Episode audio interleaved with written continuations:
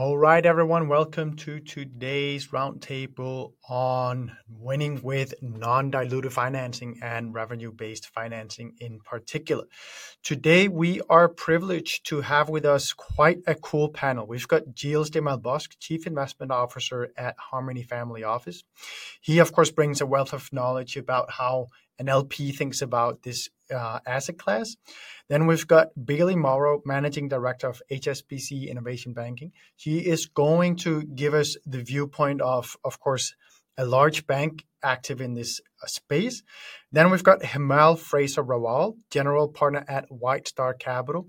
He is a GP with White Star, as I just said, and is running a hybrid fund strategy there. So that's going to be quite interesting. I think that's something that we've been missing in the European venture ecosystem for quite a while. So very, very uh, interested to hear more from him and hope you'll enjoy that as well. And then finally, we have Benjamin Rieder, founder and CEO of Levenue who's bringing into the European ecosystem a completely new model or something that at least we haven't had enough of it in my perspective, which is revenue based financing. Um, so, Benjamin, maybe let's start with you, and I'll ask you to give us a good first overview of how you think about, you know, the state of of, of revenue based financing, and also, of course, the the broader category of non dilutive financing in Europe. I think traditionally there were um, there were two main sources of alternative financing or non-equity financing. The first one being banks. Banks typically give non-diluting financing, uh, most cases under under the form of, of loans, either secured or unsecured. There's also alternative financing or non-dilutive financing coming from governments. I think both that those very big groups of, of entities are very well known for everyone to be not the most innovative players in, in markets. Well, governments, I mean, grants are a way for any company to get to get additional funding, but it's a very tedious process. And in most cases, it's very, very specific for a very certain reason or for a very specific reason. Banks do loans, banks can do factoring. Factoring, in my opinion, has been one of the the, the very good things for growing companies to, to get working capital in. The big issue w- with factoring in today's world is that as clientele of any company is, is globalizing a lot, understanding the credit worthiness of the clients of the company getting financed is becoming way more difficult. Plus, it doesn't fit the new the new types of business models. Now, I think that brought us to a, a an innovation in terms of other sources of alternative financing. I think we can start with venture debt, which was focused on on those companies that probably had harder times getting finance through the traditional sources of alternative financing by specifically those people who were very focused on helping this type of company getting financed. In most cases, VCs that said, okay, guys, there is a piece of equity that we can do. We know where you're sitting at. We understand that you want to you want to grow into a next valuation. We can provide you guys with venture debt. Now, the, the thing with venture debt is is is that it, it, it works. It's it's been used quite a lot, but it has a dilutive aspect to it.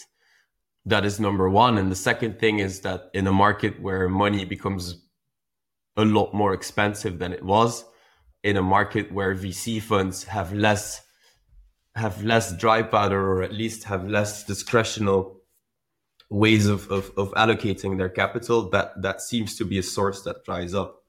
Which brings us to the to the more nichey and more focused ways of alternative focus uh, of, of alternative financing. And in my opinion, that is where the market is evolving to. Uh, the market is evolving to these very specific tailored products that really fit into the entire capital stack or the entire financing stack of of companies. This is, of course, where you guys come in with revenue and, and, and, and revenue based financing. So I saw Hemal doing some notes when you talked about about venture debt. So we'll get into that in, in just a second. But I wanted wanted to just get you to to outline how revenue based financing is different and, and, and who it serves well and who it serves less well, maybe revenue based financing started out as something for e-commerce companies. So basically based on all the I think the big innovation here was a lot of the data going through or, or a lot of the financial data that you need in an underwriting process, especially for an e-commerce platform, sits on these digital platforms, right? So you can pull it in, you can do an analysis on it, and you can make a very good assumption on what's going to happen on the short term. And it made a lot of sense for e-commerce companies as they needed capital to buy stock or as they needed capital to buy to to to invest in marketing. So from a legal point of view, what they basically said is, look, let's take the revenues coming in, claim those as a collateral in the financing, and we'll we'll go ahead and try and and, and, and use that. So that's that's where it started. We shifted the industry at least. We we went to what we knew best, which was software as a service companies as a starter, and then the broader point of view, recurring revenue based financing or recurring revenue based company, sorry. A business model that is the everything subscription, everything as a subscription is a business model that is expanding all over the world. I mean, every every every company suddenly has something as a subscription. So so it made a lot of sense for us to try and use that dynamic in terms of evolving business models and try and grab a piece of cash flows that are linked to subscriptions to use as the underlying collateralization of financing. And if, if, if you look at a lot of these startup scale ups, even bigger companies that have a recurring revenue model, one of their biggest issues, one of their biggest challenges is their customer acquisition cost. It's in most cases capital that they need to deploy to convince clients to start using their their their services and then they start getting paid on a monthly basis. And a lot of business models, it takes three, four, sometimes even five months before that initial marketing investment to get a client on board is paid back. And that is a very, a very difficult thing to finance.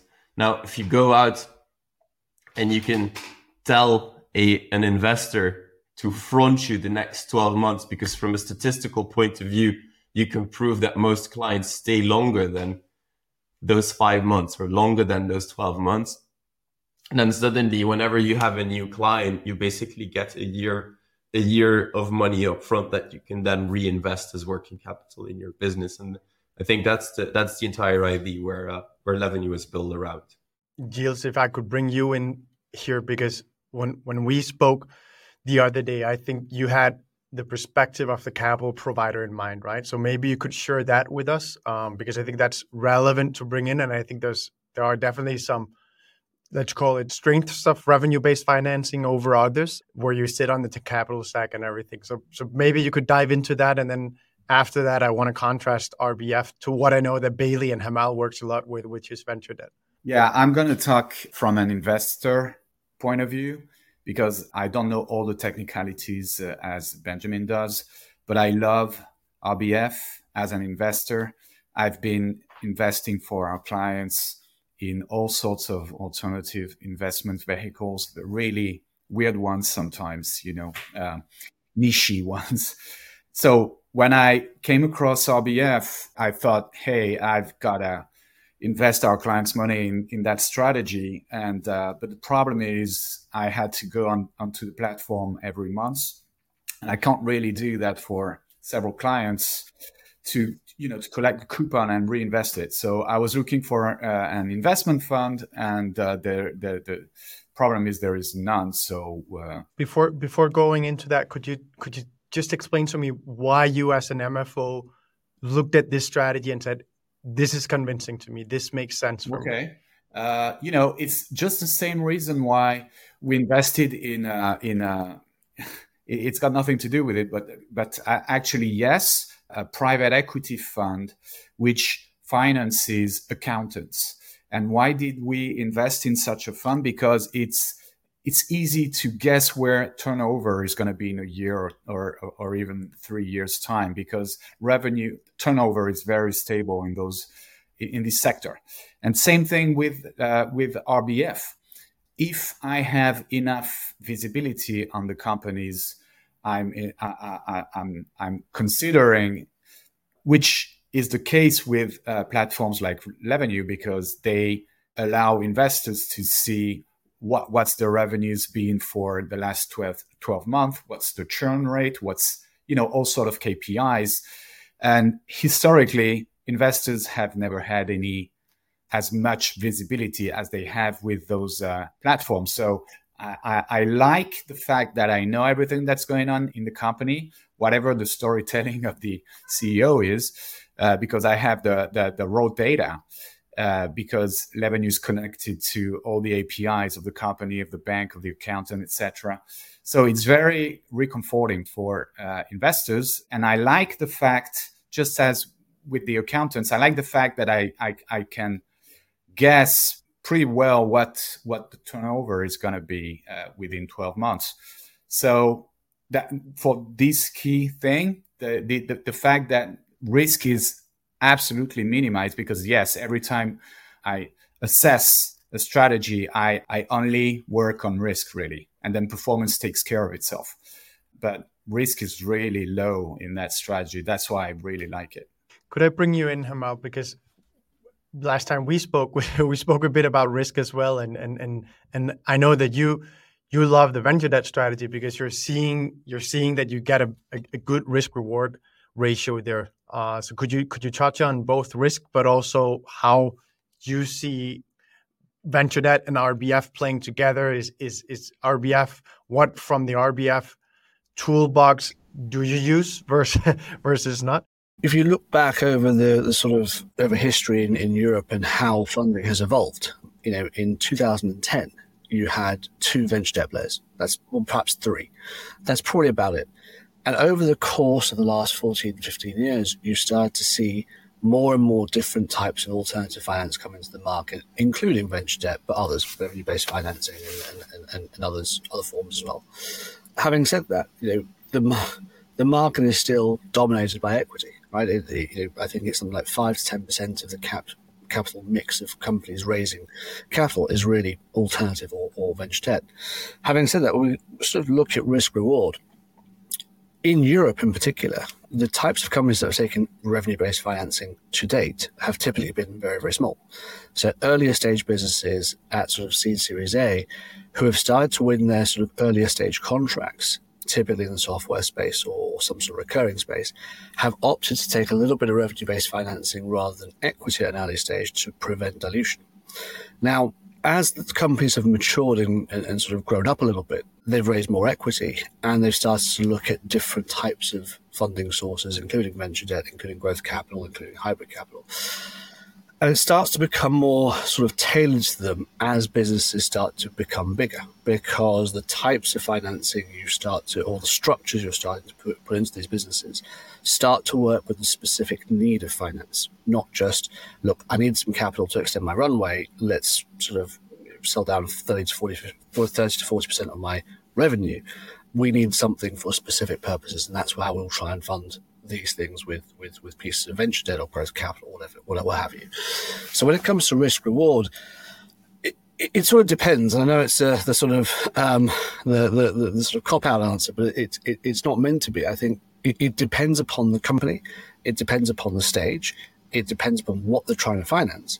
And it also depends on how much they're trying to finance, because I guess one of the leaders in what you know, perhaps Benjamin has done in the world and in Pipe, right? Pipe has started um, in the US and has grown and grown and grown and grown, typically in software and recurring revenue businesses. And only recently have they started to go into the world where, you know, they're financing post Series B companies and beyond. So it started very, very early, risk reward. I think earlier stage company, higher risk, irrespective of what product you use. Late stage companies, in theory, should be less risk, but again, you, have got to judge that subject to the company and the time. I was on my way to pass it to you, Bailey, but then I saw Ben shaking his head and nodding a little bit here. So I, I think I need to bring Ben in to, to, to give a rebuttal, maybe even. Yeah, I don't need a rebuttal because, in all honesty, I'm I'm uh, I'm, I'm agreeing with what Hemal's saying. Companies need a variabilized capital stack and they need to find the right ways of financing for the right thing they need to do. And it's true. I mean, most of these earlier stage companies, although just in between brackets, I think what we see on our platform today is a way broader range and it really goes up to companies doing tens of millions, not say even hundreds of millions of euros in, in recurring revenue. But that's that's that's a different topic. They need to take the right type of financing. And for them, the only as a founder or as an entrepreneur, the only question that you have to ask yourself is what is my best cost of capital? And for anything equity, that's a hard, that's a very difficult calculation to make what is the cost of capital of taking on a VC that will sit with me for the next seven years?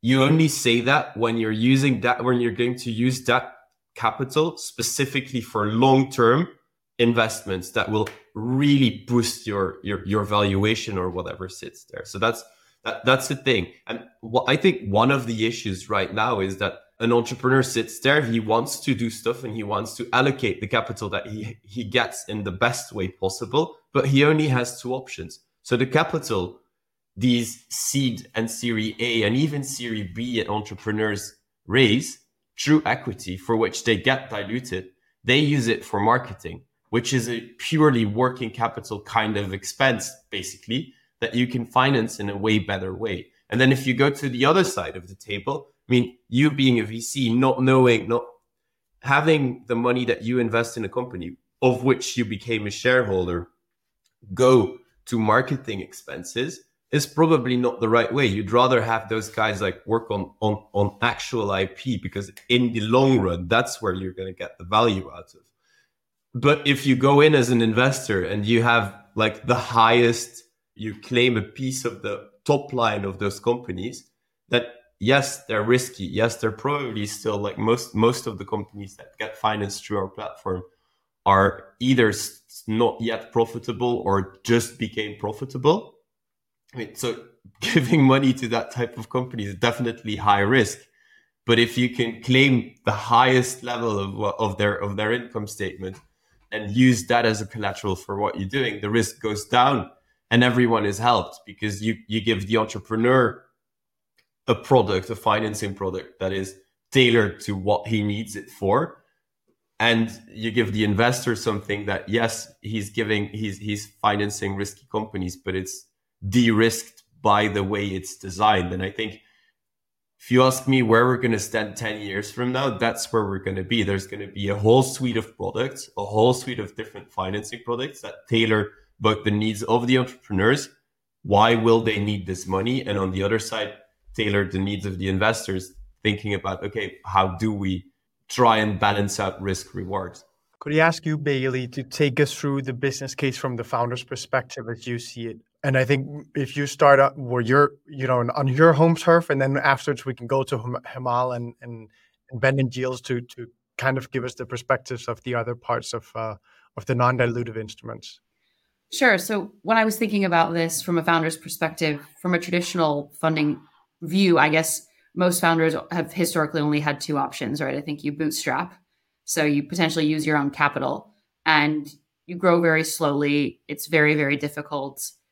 And, you know, I guess really a, a tough path to take, but probably that you might you might come out with a better business model because you're very focused on bottom line, something that scales probably very efficiently and effectively, but it's just going to take a really long time. So that's probably the the very traditional piece. I would argue that you know the counter argument to that is that now non-dilutive capital of some sort would really be able to help you grow faster and free up working capital so exactly what benjamin was talking about you you know exactly where you want to invest you know exactly what the roi is going to be and non-dilutive capital for someone who's bootstrapped is a great option i think coming back to what Hemal said the only option most other founders have is to look at equity and so i was kind of thinking about you know what are some of the i guess less attractive parts of of equity you know, to, to be honest, and then how can non-dilutive capital kind of counteract those? And I had a couple, um, but I think what I'll pick up on is what is what Benjamin was talking about is that equity doesn't support working capital or specific investments when you have a clear ROI. It is generally to ensure the business creates more value to attract future funding at a higher valuation. Period. And so I think non-dilutive capital and, and Benjamin and I are going to agree completely on this is amazing when you know if you put a dollar in or a pound in, you get two back. You shouldn't be using equity heads nodding here. We can agree on that. So I think that's a really interesting way to complement equity for debt and how to have a blended capital stack there. I think, you know, non-dilutive can also help in a couple other ways. It's less time consuming these days, right? We're hearing equity takes six to 12 months to raise. Most lenders can either get something very, very quickly if it's revenue based, right? Almost instantly, or a little bit longer if you're a lender like us, maybe a couple weeks up to a month to get funding. You know, much probably more time effective than going out to raise equity in this market. Um, a couple other things, you know, equity comes with a board of directors, non dilutive capital doesn't. Um, yes, there is a warrant component, but we don't sit on boards. We don't have voting rights. So you are getting a partner that is just on a long term journey with you with kind of no say or voting in the matter, which for an for a founder could be very attractive, right? Your head's down trying to execute on a plan. Sometimes there's too many cooks in the kitchen. So, you know, we can help with that because we you know, we're kind of in the restaurant. We're waiting for what's coming out. We're not necessarily um, making the sausage there. so maybe the last one I will just touch on really quickly is the impact to the cap table. So there's a, a wide span of non non dilutive. I'm putting it in quotes because venture debt is minimally dilutive. So we can touch on that really quickly. You know, typically venture debt lenders are taking less than 1% of ownership in a business. So if you think a typical Series A takes 15 to 20% of your cap table in venture debt takes one, that's pretty compelling. So it isn't fully non dilutive, but it's minimally dilutive. So if you're thinking about cap table management, that's an option. And then you've got, you know, once you kind of can attract working capital, those tend to swap out a warrant for a covenant.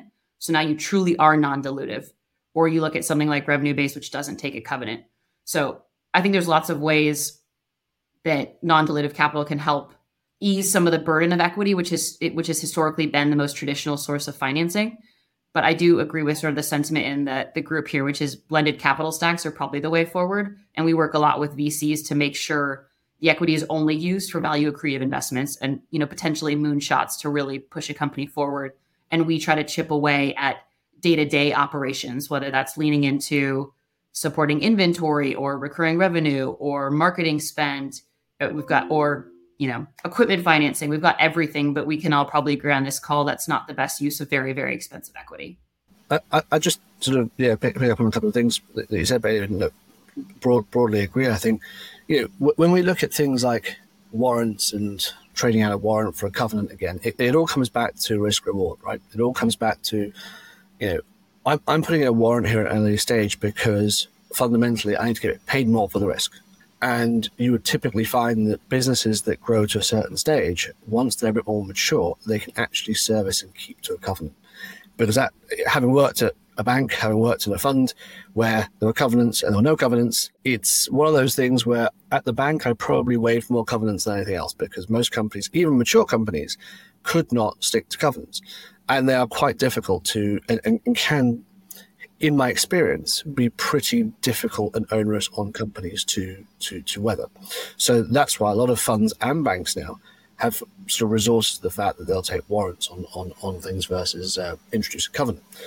That said, you know, again, we talk about blending the cap stack and, and, and so on and so forth. You know, what we do with hybrid capital, which is, you know, a relatively newish landscape in, in Europe, but has you know, been around in, in, in, the US for, for many, many years.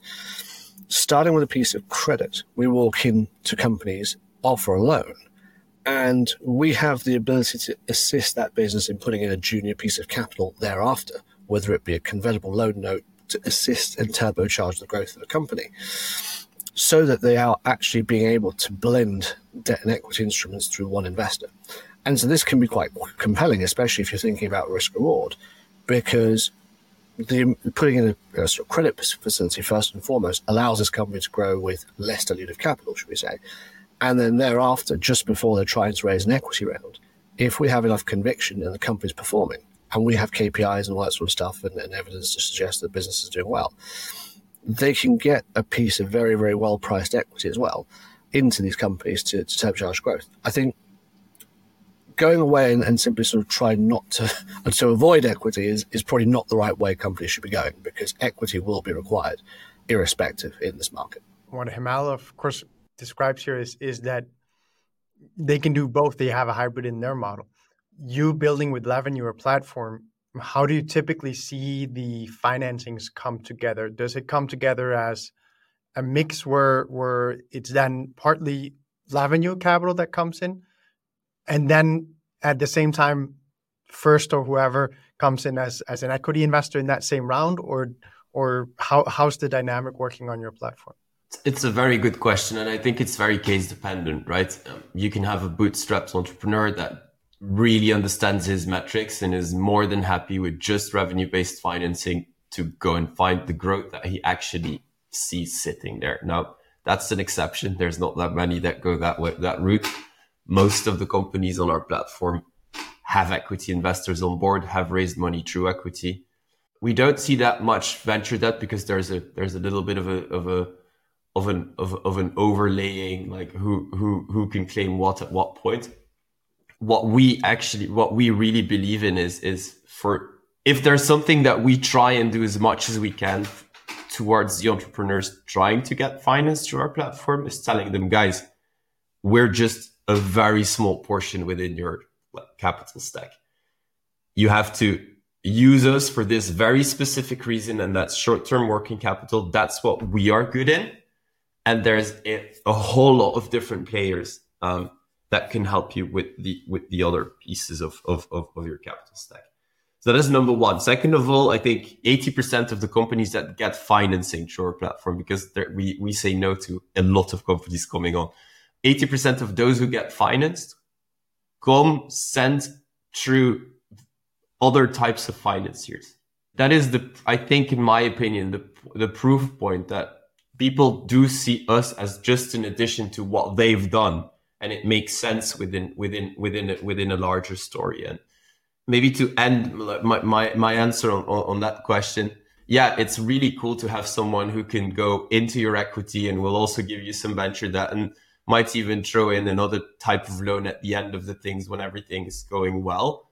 That's fine. And I think from an investor's point of view, it makes a lot of sense because it gives like it's a big toolbox that you can use and try and get as much as much yield out of an investment of a, a good relationship so that it makes sense from an investor's point of view. From an entrepreneur's point of view, I mean, the cool thing about what we do is we are a marketplace. You will always get connected to the cheapest cost of capital because there is there is a, a competitive auction that goes on on your financing. So from an entrepreneurial point of view, it's probably a less expensive part, like or, or a less expensive way of doing it. Now on the other side, I mean, having a relationship with someone who can give you a whole different an entire scope of different ways of financing is also a benefit because that means you only have one person to talk to and they can help you optimize as, as, as good as it is so I, I think both both models work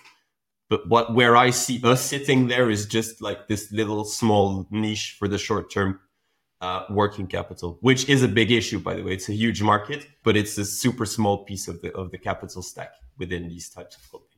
We, we actually have this great saying in our bank when we talk about debt, which I think just maybe sums this up really nicely, is that we want to complement equity, not replace it. I think fundamentally that's where we go into every conversation because it is very often, especially in this environment, we get founders coming to us because they can't raise equity and that that's a very very different risk profile than complementing a business that has already proven that it can raise equity and has shored up the balance sheet with liquidity to get through this period of time so i think that's just really important it seems like we're all agreeing on that concept that it's kind of just a short and sweet way to sort of say it you're 100% right that i think one of the big issues though over the last couple of years there was so much equity capital available that it became in a lot of entrepreneurial mindsets, it became the way to go. And people didn't think about it was basically so easy to raise so much money through equity that people didn't think about how do I diversify my capital stack?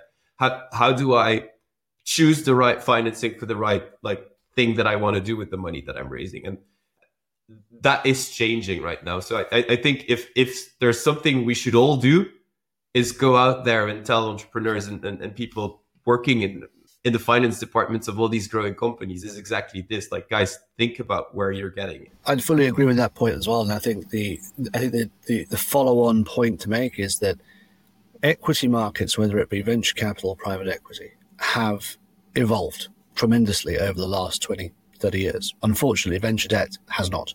and uh, and that's why you have things like alternatives like RBF, you have hybrid capital, etc., where you know, it's not the same thing over and over and over again where they're trying to fit their square product into your round hole versus what an entrepreneur nowadays requires in Europe is something different, something that works with their cash flow or their revenue makeup, something that tailors a piece of funding that is different to equity to their business model for them to grow. And you have it in the US, and this is why a lot of it, the issues in Europe stem from creativity, but also you know having investors like Gilles, you know, and, and hats off for, for you to, to, to back alternatives like uh, RBF because you know, and, and, and some of our investors who've backed hybrid capital who are willing to do something new and, and, and, and sort of go into these these products that will ultimately, I think, win uh, in the long term. But it but it is something Hemal that is changing really quickly. I mean, it is the, the number of blue chip banks that I've seen in the last four weeks is just impressive, and and they're all they're all understanding this, and they're all seeing that from their way of looking at things or the way they're connected to their end clients, the, ones look, the companies looking for financing, that there is just too much opacity within that process. So the, the, the reason why those guys are interested in what, what people like us are doing is, is, is because they see the need, but they're still, they're thinking about like, how, how are we going to get there? And what's the best way for us to do? And having people like Gilles who, who basically show them the light, telling them, guys, it's doable this works is is indeed the heads up for Gilles and people like Gilles. One of our pioneering mission at, at, at EUVC is getting more capital to our ecosystem. And I, and I think Benjamin just just made a small commercial for you here. What do you say when you say to your clients and to your partners and and so on when you talk about RBF and debt financing to to to the more startup ecosystem? You're not going to like it because I speak an uh, an investor language. I don't speak uh, an entrepreneur language. So I just I just talk about risk all the time. The risk of losing one's money. Every time I, I talk about an asset class, I, I talk about probabilities of losing money during the next uh, 2008 crisis. Private equities is here. Then there are uh, yeah, private credit and then to me, RBF is down there with uh, trade finance and everything. And and again, I'm, I'm, i always talk about risk. It's a bit boring, but it's uh, it's the way I, I. And why do you, why do you place RBF there and credit here and venture there?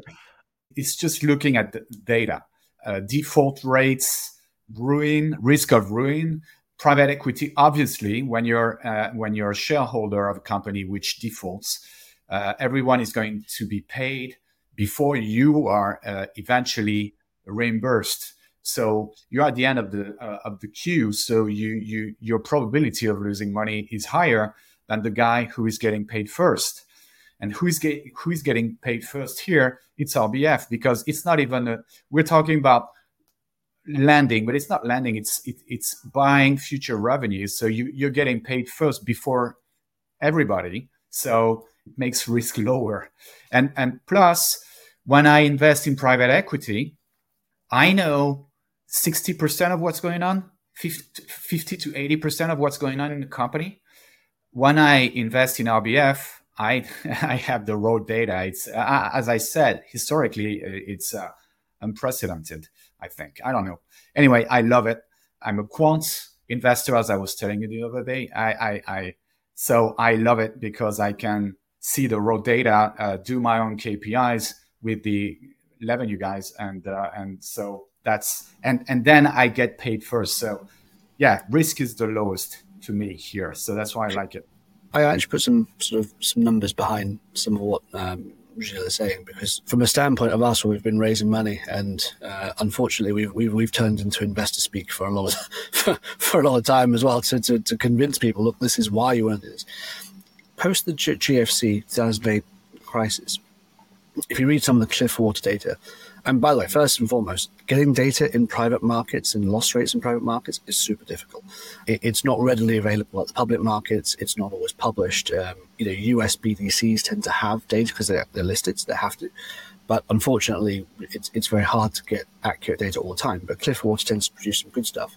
3.71% is the gross loss rate across the um, private credit space. Now, if you go into the era of cheap money that we like to call it, where banks and, and central banks are just printing money between what 2012 to 2021, the sort of loss rates were around 1%.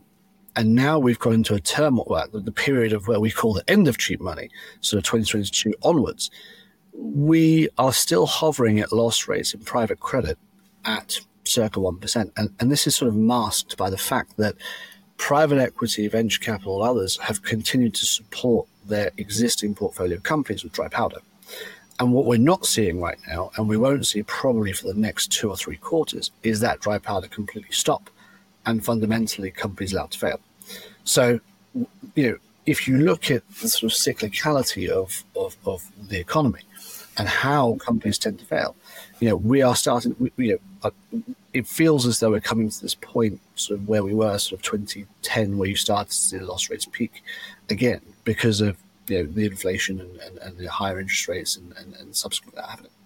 But where I was going with this is it's all well and good when we're talking about loss rates, but where you stand in the cap structure is vitally important. So, like RBF, if you're if you're the first one out, then the likelihood of you getting your money back is pretty high, uh, assuming you're back in the right company and you can sell it down, etc.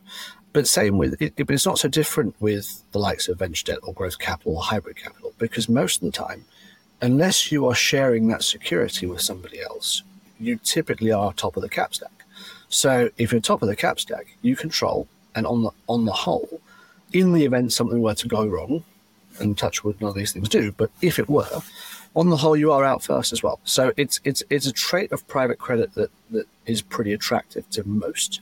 But fundamentally, I think overall in the market, loss rates for private credit or alternative finance like this, where you are sitting at the top of the cap stack, tends to be lower than than the private equity world. To add on top of that, I mean, I do agree. I think we're, we're it's it's all sitting there like you're in terms of risk, and especially in a moment where stuff might go wrong, or in a in a, in a period in in in, in time uh, that we're living through, I think, uh, where stuff might go wrong, sitting sitting there rather than in the equity is probably a good idea. I don't I don't want to be the the analyst at any VC fund that has to recalculate the valuations of their entire portfolios because that is probably a pretty a pretty uh, negative task to be working on right now, and and it's going to continue going. From a timing point of view, the people that go into RBF, and I'm, I'm talking very specifically our our product, is very short term. So an investor that invests in a company through through revenue based financing sits there for 12 months. He gets paid back on a monthly basis, one twelfth of, of, of his investment. And is connected, as as Gilles said, to the most crucial databases or the most granular databases. So there is a very good visibility on what is happening. So in in term in times of turmoil, this is a very interesting product for an investor. I mean, it's always short term, whereas in venture that yes, you're probably very connected as well. I mean, you know what is happening. Uh, probably not 24 7, but you know what is happening. The thing is, you're sitting there mostly for a longer term, right? And when stuff starts going down, it's very hard to pull out. While the the, the timing of RBF is, is, is a little bit different. So, and and there yet again, I mean, it's the same thing as on the entrepreneurial side. An investor also has to diversify its their portfolio, and they can have exposure to earlier stage tech on a very short term kind of thing through through through RBF, which will yield less than through the like middle thing that that can be venture debt and then they, they will also diversify portion in, in, in private equity and just just have that probably give them higher returns if they're if they're in it for for a long enough period of time. Can i ask you bailey maybe you can go on go at this. If you're investing in this space thinking about it what are the profiles of the underlying assets that you'll be investing in? Meaning if i gave Hemal money or Bailey money or or or Ben money, where would that money end up? What type of companies? What do they look like? That kind of thing. What are you funding with it? For us, we we start with venture backed, so that's an, a pretty critical part. That's our first criteria. The reason being, and it was touched on earlier, a lot of things are going to go wrong within the life of our loan, and we accept that.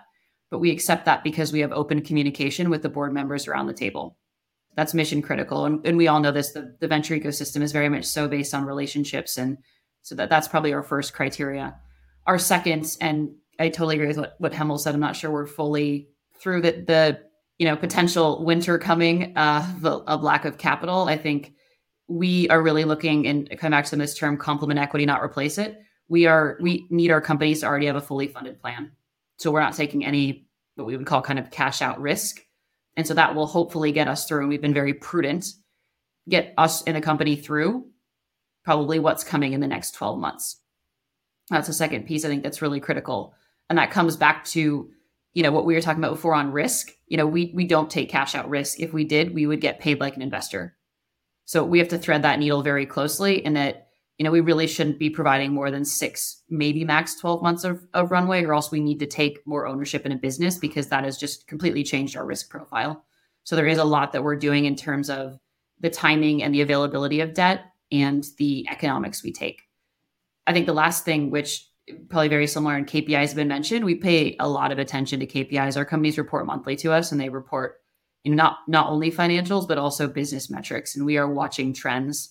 You know, we do a lot in different verticals and all of us have vertical expertise. So for example, we talked a lot about consumer you know my team on consumer we're looking at you know ltv to cac we're looking at retention we're looking at cohort analysis know, we're pretty sophisticated in terms of what we need. The good news is they're already reporting that for their board because they're very sophisticated lenders, and we then can can piggyback off that to ensure that we are always, you know, well ahead of a potential bump in the road. So those are probably the three things in general. That maybe just the last thing I'll say is we always have this kind of last check, which is sort of a I don't know, we call it a gut feeling. And, and everyone has, I think investors say this too. You you are picking a partner to work with for four years as a lender, as a venture debt lender we have to have open communication. We have to have trust. They have to understand what they are entering into you know and what this partnership is going to be like. So we spend a lot of time getting to know the founders and the management team and meet you know the cfo to really ensure that you know we feel like that's something that we want to be a part of. And then you know also to that to that point the investors you know we we don't lend to companies when they have any cap table. We're very specific because again being able to pick up the phone in this kind of rocky environment is mission critical to get out of tough situations or to help companies manage through them.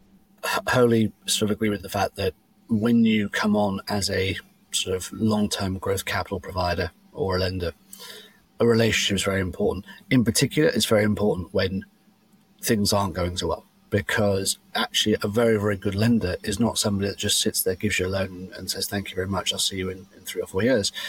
Actually it's somebody that's involved in your business um, because the more involved they are, the more data they have, the more at the table they are, the more likely they're going to be a partner with you to help you navigate a difficult time. Now, I appreciate, you know, just like in any industry, not everyone's created equal, and there have been some pretty historical um, bad examples of this from from lenders and others in the past. But an entrepreneur selecting who they want to work with is is vital because that partner could actually be very very helpful to that business or not. And to give an example about that is, you know, where we come in, we like to sit on the board as an as an observer. So one of the things that we do, and going back to Gilles' point, we like to be data driven. We like to get data. Um, whilst we don't get it like the uh, like the great APIs that, that Benjamin will have in real time, we will have them, as Bailey mentioned, on a monthly basis. The investor reporting that comes around, not just financial KPI, etc., but also when you're sat at the board as an observer, you hear things, you talk about things that you probably don't pick up through an API. You understand certain things that are going on around that table where you can actively support the business, whether it be by more funding, whether it be by introducing uh, another uh, sort of customer to the business.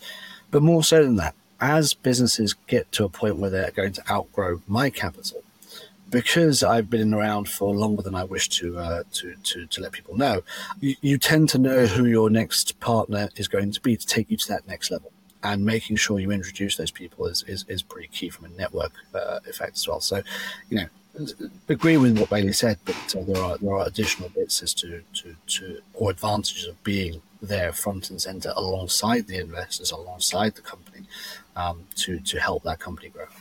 Yeah, and I, I can I cannot agree more. I mean, if if you're in there for the long term, even if it's not through equity but through a longer term loan, it makes sense to sit there. And I think what what we kind of hope for is that our APIs pick up the pick up the positive trend that people like you bring in, in, in into those rooms. Maybe to, to, touch upon the APIs, though, I, I think one of the big changes that our industry is going to go through is is that data collection. I mean, there. I mean, historically, there's been a lot of fraud, but fraud stories being told to equity investors, stories being told to to banks. The way, and again, I, I know that when your analysis is very short term, which ours is, it's super easy to only base yourself on the data. There is an additional portion that has to kick in that is is can't can't be uh, digitized and needs to be human every time. But I I do believe that in terms of it, especially in a in a in a moment where risk is probably going to become more important, having connections to all these databases and crunching that data to get your own view of where, where a company is sitting is actually going to help the entire capital stack to become cheaper for an entrepreneur because risk will be way better understood short both short term and i think that's something that we are proving on short term uh, but it will I, I believe it will evolve over the longer term financing as well. Now guys we're coming up on time so i want to just because the, the title of, of, of our whole conversation here of course winning with non-dilutive funding instruments and for that reason i want to go around the table here and ask you how is it that you win with non-dilutive funding strategies? What is it that your strategy looks like? Where is it that you're different from others? And we've been through it somewhat but i think we can really summarize it here in the end for everyone to understand where you fit in the in the stack and and, and how how you're different from others. And i think Hemal let's start with you We've sort of touched upon this already, as you rightly say. So, look, what, what do we provide? We provide sort of hybrid growth capital, and that's that's fundamentally a credit-led strategy, but allows entrepreneurs uh, to effectively blend uh, different types of asset classes. So, historically, we talked about in Europe, you either have debt or you have equity. You don't have an in between, and entrepreneurs are led to choose between whether we take the debt at this time or whether we take the equity this time over our time in, in, in working with some of the best entrepreneurs across Europe, we've realized that sophistication about how companies wish to raise money has evolved and it has to come into our world as well because businesses require different types of capital to fund different types of activity. So, what we do, or how we are different, is we provide a sort of I want to say one stop solution to to an entrepreneur to, to, a company that is a Series B and beyond. So our, our product is sort of very much more sort of towards the mature end of the sort of venture backed world of a credit led piece of financing, which goes into the business. We come in, we sit alongside the investors at the table work with the business and we want to eventually make an equity investment in that business. So, why is that a good thing? Well, fundamentally, the businesses or the entrepreneurs have the ability to run the business further with less dilutive capital, first and foremost, to grow their top line, to grow their, their unit economics, to m- improve them, and to fundamentally improve their equity valuation. So, we build value using the, the less dilutive capital. Why then would they want to choose to take a little bit of junior capital from us, whether it be a convertible loan note, structured equity, or even pure play equity, where we join another round? It's because it helps them effectively bring in another six to 12 months of further equity run or cash runway for them to continue to grow that top line, to continue to increase their equity value whilst they're going to raise another equity round or drive to profitability. And one of the important things is we don't want to sit there becoming a you know a, a lead equity investor. That's not our model. We, we, don't come in to say, hey, look, you know, we're going to price this round, etc., etc. If we have enough conviction in the numbers, we have enough conviction in the growth, and we have enough conviction in the management team running that company, we're able to put a little bit of equity into that business alongside the existing investors or an incoming investor to really blend the capital uh, stack that they have and fundamentally the cost of capital. So it tends to work. We've done it a few times. It's worked very, very well. And, and, and hopefully it provides an alternative to traditional pure play debt and traditional equity. Uh, and that's how we see ourselves positioned in the European market. I think Bailey, I'll go to you because you're probably uh, uh, the natural next uh, to take it up after Hemal. Sure. So I would say, you know, for us, I think one way we win is probably just being very, very laser focused. HSBC Innovation Banking is ex Silicon Valley Bank, and we've always just been laser, laser focused on one part of the market, which is venture backed Series A through pre IPO companies only. So part of it is just being a very good lender and doing, you know, the right thing for the right set of companies with the right structure And I think that's something that we've done, you know, historically very well and, and want to continue. A couple other things I think that we do is coming back to partnering with VCs. That's really critical. So knowing who's around the capital stack and being able to, you know, be a part of that um, is really critical. I think we also start small and grow over time. I think it's really, really important for companies, especially when it's your first time taking on debt, to only take on what a company can manage.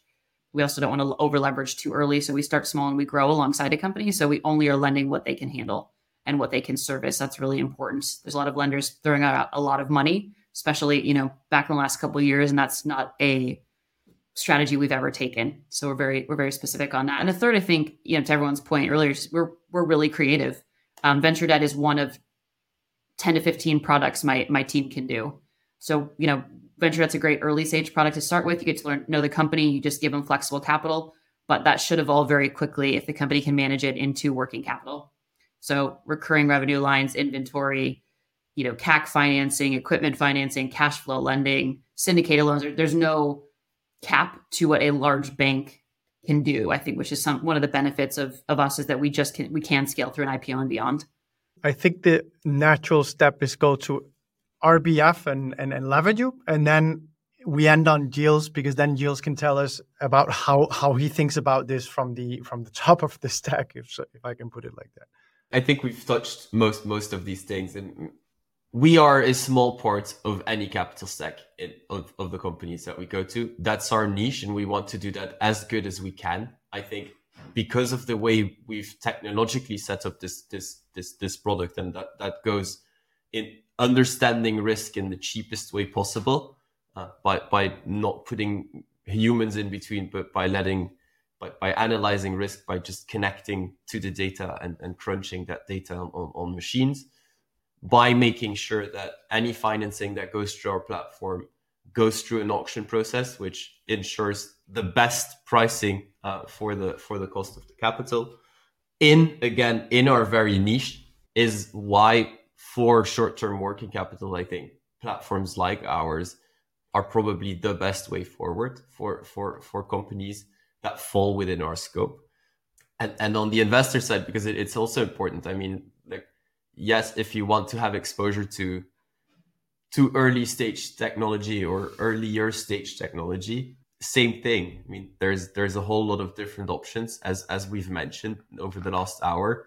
And if you want to diversify your portfolio there's different ways. And i think through through a product like ours again you hit a very specific niche but you get pretty good good yields on a very short term investment that gives you access to this technology boom or booming business of technology but but it can only and it will always be only a very small piece of of your portfolio now, Gilles, tell us a bit about the that piece of por- piece of your portfolio and how you think about it. Where and, and feel free to go a bit broader as well and, and tell us about how it fits into your whole allocation strategy. One thing about what Benjamin just said, uh, and we never talked about, it's the the fact that uh, uh, RBF is uh, ninety nine percent data driven makes it very ESG compliant because uh, it doesn't matter if it's uh, a man or a woman who manages the company. It's just data driven. From an investor point of view, well, okay, investors have to decide whether they should invest more in public markets or private markets, public equity, public bonds, private everything, infrastructure, real estate, hedge funds. Uh, so there's a lot they need to decide on. And actually, they should invest in a, a little bit of everything, but they should weight things more if they like them more. My two favorites right now, if you want to know, are litigation finance. So it's got nothing to do with what we just said because risk is super low and performance is double digits. And for the exact same reasons, I love RBF. That's my, my, my other favorite. But as there are a lot of uh, uh, investment funds in litigation finance. So fine, we invested with those, but there are no funds in, in RBF. That's why we decided to create one. And so now we're going to have the whole spectrum covered.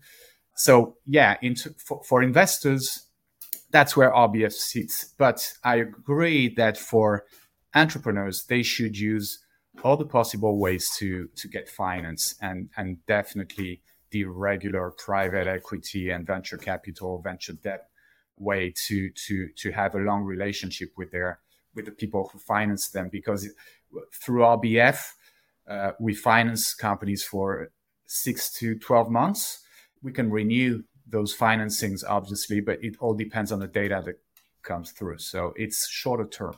And with those words from Gilles de Malbosc, I want to close today's roundtable on winning with non-dilutive financing. And we got through quite a bit, I think. Um, and I tried to take some notes here during uh, during the conversation. And my key takeaways have been, first of all, that we have many instruments in Europe, just as they do in the US, of course, on uh, to, to fund with a non-dilutive approach.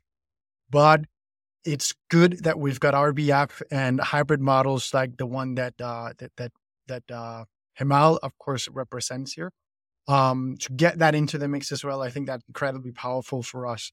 Of course, when I, we look at the state of the current market, it's obvious that the old ways of, of, of financing in non-dilutive fashion of, of, of getting from ba- basically the old legacy banks and and and giving us loans and factoring. And and then of course on the other side with uh, with government financing those can be what I you know first part rather difficult to get and and and also quite often um how should I put it uh, um not not accessible to most and if we look at the government side, maybe a bit, uh, a bit, uh, um, how should I say, not something you want to rely on too much. It can be very difficult uh, uh, to obtain if you don't have exactly the right profile and hit the right timings. Um, so, so seeing uh, new players come into the market is, of course, incredibly powerful and good for all of us.